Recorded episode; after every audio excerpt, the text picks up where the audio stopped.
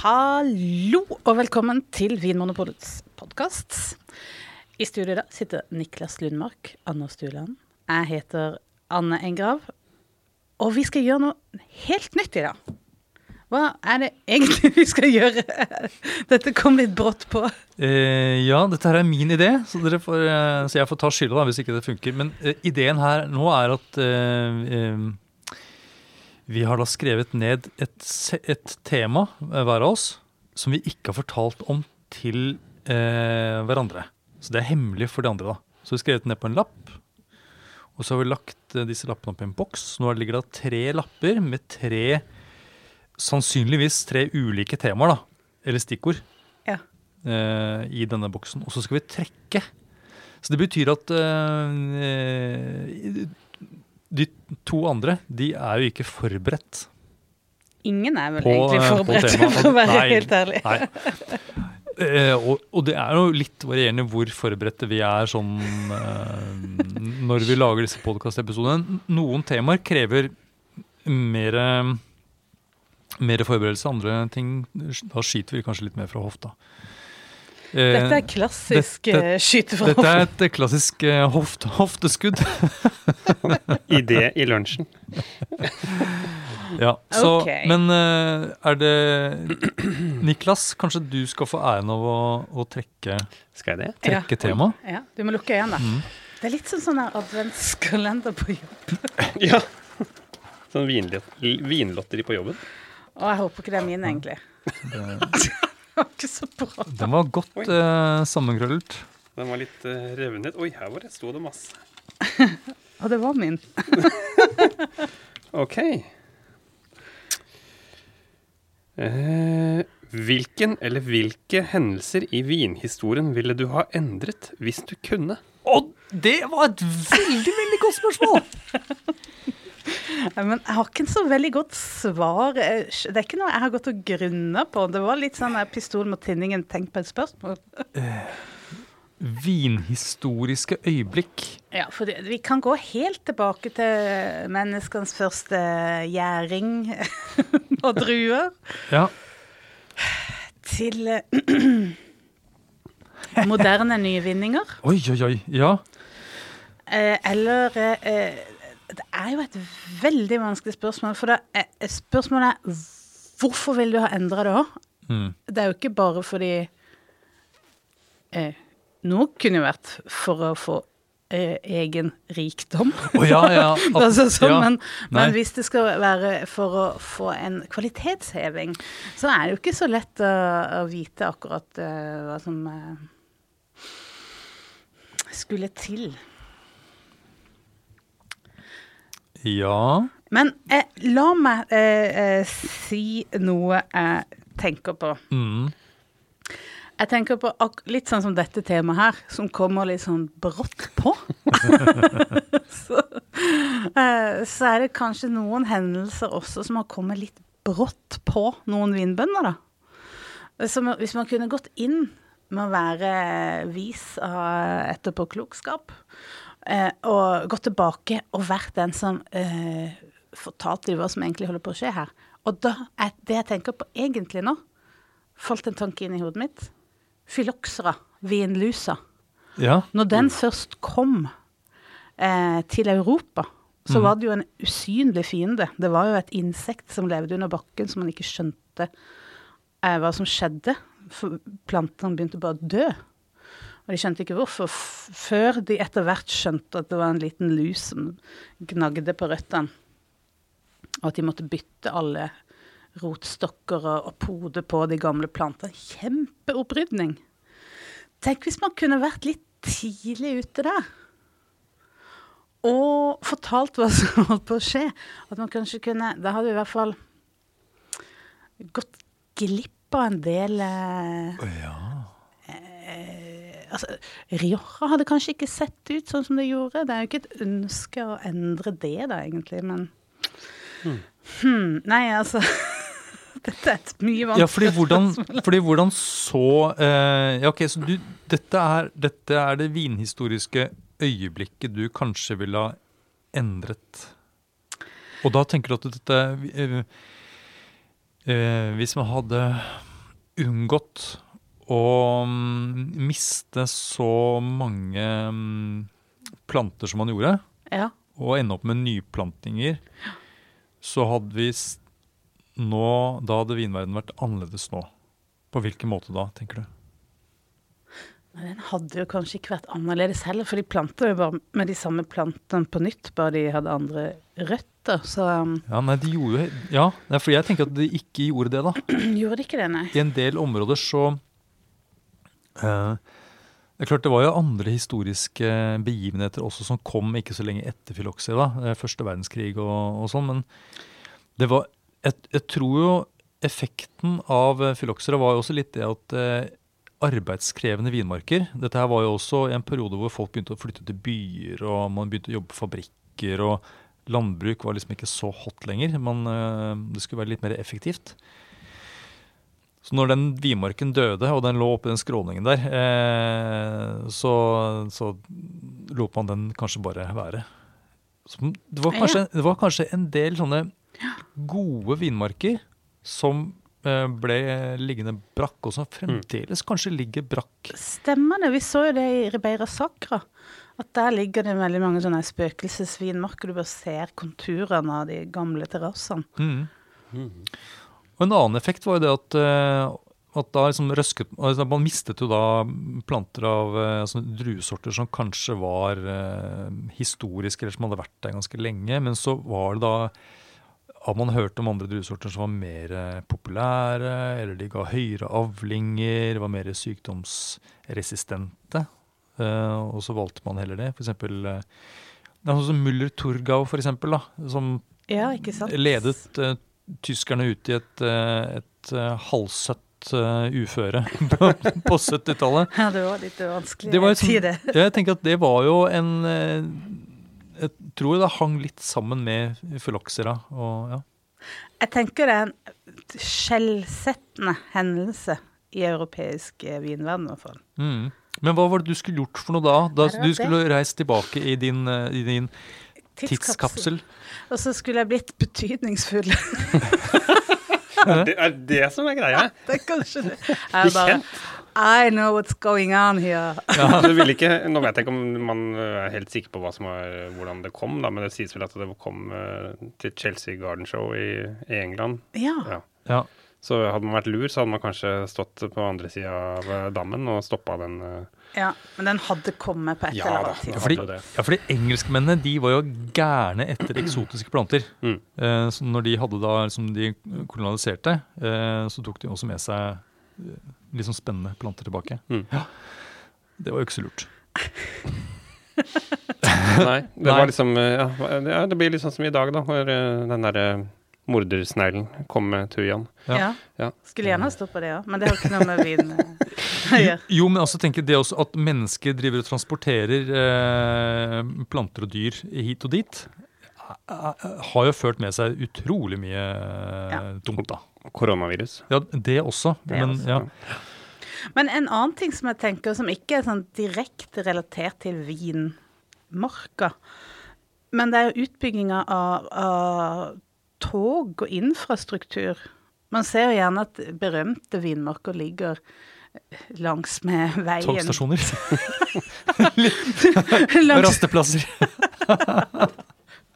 langs med en eller annen hovedgjennomfartsåre, da. At det har liksom vært eh, muligheter å frakte ting. Altså Burgund versus Jura, eksempel. Der er Jura den lille liksom omveien som aldri blir brukt. Mens Mm. Burgund er hovedgjennomfartsåra som blir eh, berømt. Mm, ja. Og Bordeaux og Pompeii som havnebyer. Som, Ja, og der Bo- Kjempeviktig. Bordeaux hadde jo kjempemye å si med mm.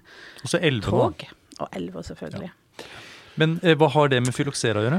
Nei, nei, nei, nå er jeg forbi Fyloxera. Oh, ja. Nå er jeg på neste Nå, Da, da Ja, men jeg hva, kanskje hva tenkt skulle du eh, gjort da når du kom til eh, Når du reiste tilbake i tid? Å ja, sånn ja. Vi er ikke ferdig med Fyloxera. Nei, for jeg har jo ikke tenkt ut den tanken helt. Men jeg ville vel ha sagt ehm, plant om rotstokkene før, eh, før lusa kommer. Ja! Føre var-prinsippet. Ja, nettopp. Men, eh, men, Men jeg, vil, jeg hadde jo bare hatt samme kur som de allerede brukte, bare litt seinere. Ja, sånn at, de var, sånn at disse vinmarkene oppe i skråningen de var da plantet på amerikanske rotstokker Ja. som tålte denne vinlusa. Og Ja. da ville kanskje ikke den vinmarken bli forlatt.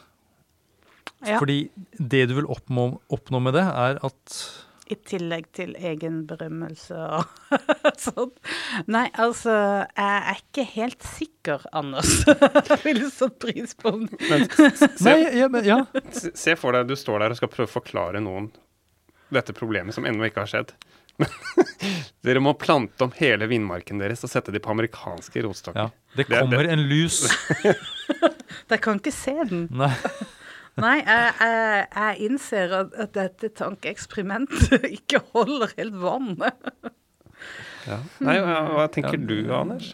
Om eh, altså vinhistoriske Hendelser som hendelser som jeg ville endret. Um, jeg eh, Og det er, eh, det er ikke mange ting, men eh, Det er kanskje noe man må forbedre. Ja, det er en ting som, eh, som på en måte irriterer meg litt. Og det er Og, og som også får meg til liksom å, å lure litt, og det er det med appellasjonssystemer. Eh, Frankrike eksempel, har jo masse sånne vinlover knyttet til områder. Så hvis du skal sette Chablis for eksempel, på etiketten, så må det være basert på chardonnay-druen, og det, druene må komme fra et, et område. Eh, og dette appellasjonssystemet, hvis jeg ikke husker helt feil, kommer sånn type 1920-tallet.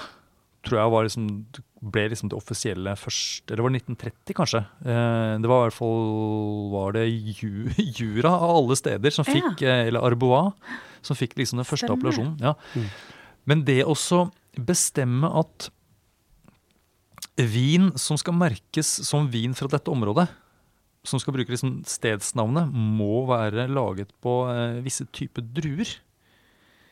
Eh, det gjør det veldig oversiktlig. Det gjør at du som kunde du vet litt hva du skal forvente deg, du vet hva du skal kjøpe, du vet hva du, hva du får. Men det begrenser jo også utviklingen og altså, man får liksom ikke testet ut. Det er jo ikke sikkert at chardonnay er den eneste druen som gir god vin i Chablis. Nei. Og det er ikke sikkert at Altså med, med klimaendringer f.eks. Kanskje det er andre druetyper som funker bedre nå, og med, med andre som, metoder for å dyrke f.eks. Så, så det er noe jeg har Jeg går ikke og tenker mye på det, men av og til så, så tenker jeg på at hva om det ikke var liksom så mange krav om druetyper til disse ulike appellasjonene, men at det var mer åpent. Hva slags vin hadde man fått fra Chablis eller Burgund eller Beaujolais eller ja, området? Ser vi ikke det litt i California? Der har de jo mer frihet til å velge større mangfold av druesorter. Og, og det er jo veldig spennende. Litt vanskelig å, å orientere seg, kanskje. Mm. Jeg vet ikke helt hva som ville vært effekten av det, om jeg, om jeg, og jeg er ikke sikker på om det hadde blitt noe bedre. Men eh, ja, nei, de som driver uh, vinproduksjon i Chablis, de ville nok sagt til meg når jeg foreslår dette her, at uh, dette er ikke noe godt forslag, eh, Anders. For, fordi uh, da, da på en måte mist, altså, vi, merkevaren Chablis mister jo, mister jo innhold. Det, måte, det betyr jo ingenting lenger om det står Chablis på, hvis det kan være laget på hvilken som helst druetype. Ja. Så, det er, eh, så for dem så, så er det jo eh, liksom en økonomisk trygghet eh, på å ha et sånt lovverk. Og det er, vel, det er vel det som jeg tenker er utgangspunktet for mange av disse vinlovene. Er jo et ønske om å eh, tjene penger. Det er vel det. Men de tenker vel kanskje at vi tjener mest penger ved å lage best mulig vin. Så det er jo ikke helt atskilt heller. Nei. Og så er det en annen ting òg. Jeg tenker at den eh, kontinuiteten da, du får ved å dyrke én drue på ett sted, gjør at du kan lære din my grandfather, my grandfather's grandfather.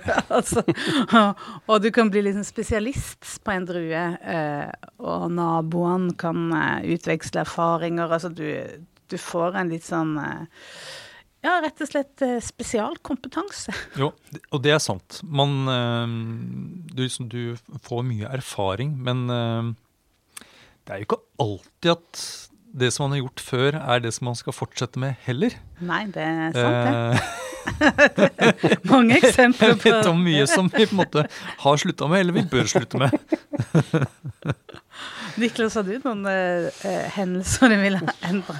Nei, jeg skulle jo Nå er det jo snart påske. Får meg tenke på at det kanskje jeg skulle vært der når Jesus gjorde om vann til vin, da. Spurte hva han gjorde. Jeg, ah, ja, det, ja. Men det er ikke sikkert jeg hadde hatt den jobben her, da. Nei. Men Nei, du hadde vært søkkrik. Men ville du bedt han lage noe annet? Enn vin? En vin? Uh, nei. Alkoholfri vin? nei. Nei. Men altså, også, ok, hva, hva, slags hendelse? Altså, jeg nevnte jo Pompeii. Ja. Uh, og Pompeii var jo liksom uh, For Romerrikets del, altså, i forhold til vinproduksjon, så var det jo svært viktig. Så jeg tenker at det forferdelige som skjedde med at Pompeii ble borte, så var det også helt sikkert mye kunnskap, kompetanse, eh, folk som eh, kunne kanskje dratt eh, vinproduksjonen og kompetansen videre. Sånn som Plinius den eldre, som jo som betydde ganske mye. Uh, og hvis man kunne sagt ifra at det er ikke gudene som er sinna, det er snart smeller hele dritten. Ja. At du kunne, kunne advart, advart at de kunne ha evakuert og kanskje hadde det påvirket uh, vinproduksjonen på noe. Jeg vet ikke. Det kan være. Vanskelig å svare på. Eller stoppa det der romskipet som var her nede og lærte folk å lage vin. var det ikke sånn det begynte?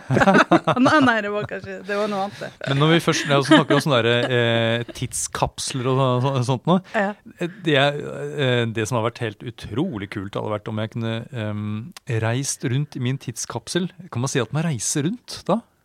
Ja, tidsreise. Ja. Mm. Um, og så vil jeg reise tilbake til ulike deler av liksom, vinhistorien. Og her snakker vi da om liksom, 8000-10 000 år ikke sant? Eh, tilbake i tid.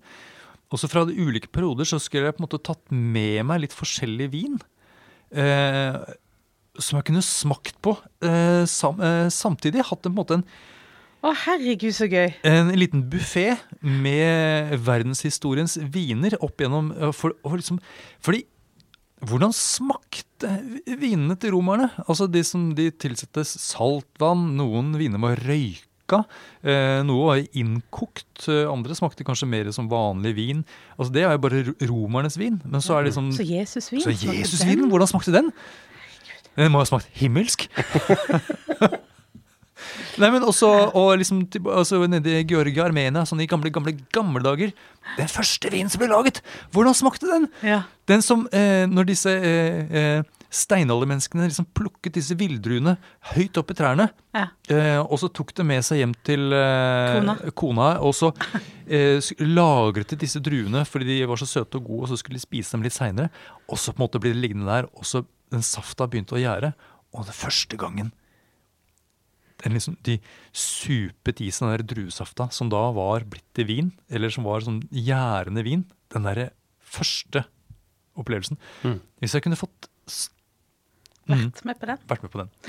Og så tenker jeg det også smakt den rekken da med historiske viner, og så plutselig da komme til altså den moderne vinhistorien, som bare er en bitte, bitte, bitte liten del da, på denne tidslinja. Hvor jeg tenker at sto, da skjer det virkelig store endringer med vinstil og vinkvalitet. Eh, som jeg tenker at ja, eh, den vin vi drikker, det mesteparten av den er jo ikke sånn som kanskje vin var for Tusenvis av år Ja, som har vært liksom den store delen av vinhistorien. Jeg innser nå at det er et utrolig pompøst spørsmål å stille. For at, akkurat som jeg skal sitte og med den der sannheten om hva som man egentlig burde ha gjort. Det er jo selvfølgelig ingenting jeg ville ha endra. Jeg vil jo eh, Det er jo akkurat uh, vinverden sånn som den er nå, som jeg vil eh, utforske. Jeg vil jo ikke ha uh, vil gått inn og forandra noe fordi at jeg vet bedre. det gjør jeg jo ikke. Ja, men ja, ja, ja. Men en liten form for berømmelse, det kunne jeg gjerne hatt. Ja. Ja, og hvordan skulle den vært? Skulle det vært en, en plakett, eller ser du for deg en byst? Nei, en byste, eller er det Jeg skulle minst hatt en uh, oppkalt etter meg. Nei da, jeg vet ikke. Vet ikke helt. Jeg er ikke så opptatt av ettermæle. Er Mest uh, opptatt av instant pleasure. Ja, men en liten plakett Ja, kunne men du jeg fått. syns uh, det var nobelt å advare de i Pompeii. Det hadde jo vært litt uh, mer um, meningsfylt da, kanskje. Kanskje kunne du Jeg fått en druetype oppkalt eh, etter deg? Ja. Skulle det vært en rød, eh, blå drue eller grønn drue? Det var et godt spørsmål. Grønn? Ja. Mm. Ah, Engrav. Engravski. Pinot engrav. Ja, dere blå eller grønn? Drue. Eh, blå. Er det liksom mannedrue og damedrue? Nja Kanskje jeg vil ha en tenturer. Ja, Mm. kult. Dette her syns jeg var litt gøy. Dette kan vi gjøre mer av. Jeg lurer på hva som sto på de andre. Ja, men Det kan vi finne ut seinere. Takk for at du hører på Vinmonopolets podkast. Har du forslag til et tema i podkasten? Send mail til podkast at vinmonopolet.no. I tillegg svarer kundesenteret deg på e-post, chat og telefon.